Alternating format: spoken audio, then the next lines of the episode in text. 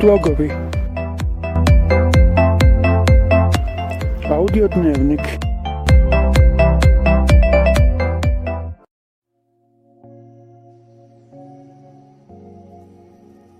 Pozdrav svima, danas je petak, drugi četvrti. U mom osobnom kontekstu danas slavim 14 godina radnog staža. Zatim danas slavim polugodišnjicu braka. A u općem svjetskom poredku drugi četvrti je međunarodni, odnosno svjetski dan obilježavanja svjesnosti o autizmu.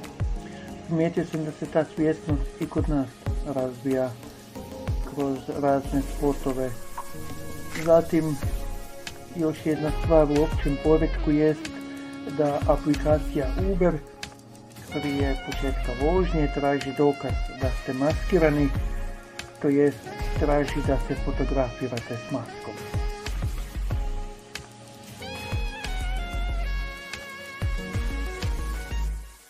Mislio sam da ću danas ukratko predstaviti aplikaciju Zaki Book za čitanje knjiga, za čitanje e-knjiga u EPUB formatu. Ovu aplikaciju počela je koristiti knjižnica grada Zagreba i ja sam uzeo PIN da se prijavim svojom iskaznicom i tim PINom. Međutim, aplikacija je nepristupačna i to baš u onom najboljem dijelu kada treba preuzeti i početi čitati knjigu.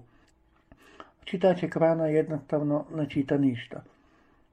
Čitao sam osvrte ljudi koji su također preuzeli tu aplikaciju, a koji sigurno ne koriste čitače ekrana i njihovi su komentari također loši, da je loše sučelje aplikacije, da aplikacija vraća već posuđenu knjigu natrag na policu, te da EPUB knjiga nema brojeve stranica, odnosno ne može automatski stati tamo gdje je i čitatelj stao.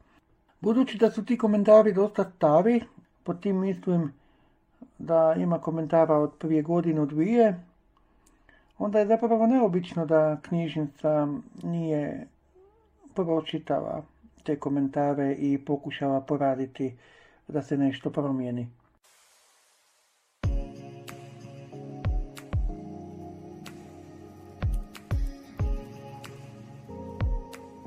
Budući da nemam priču o EPUB knjigama i Book aplikaciji, pao mi je na pamet kako u brajičnom obliku postoje, ja mislim, samo dvije knjige koje imaju onako impresivan broj svezaka.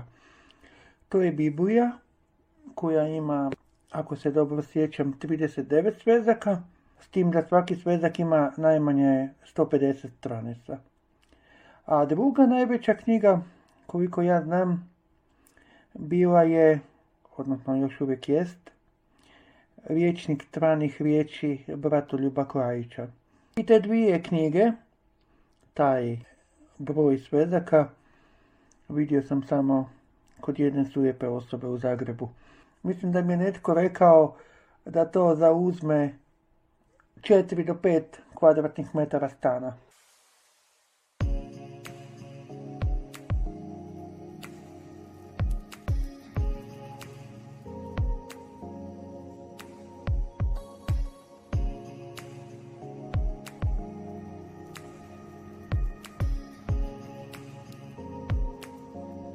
Ovo je bio kratak neki moj osvrt. Sretan vam uskrs i čujemo se u petak s nekom novom pričom.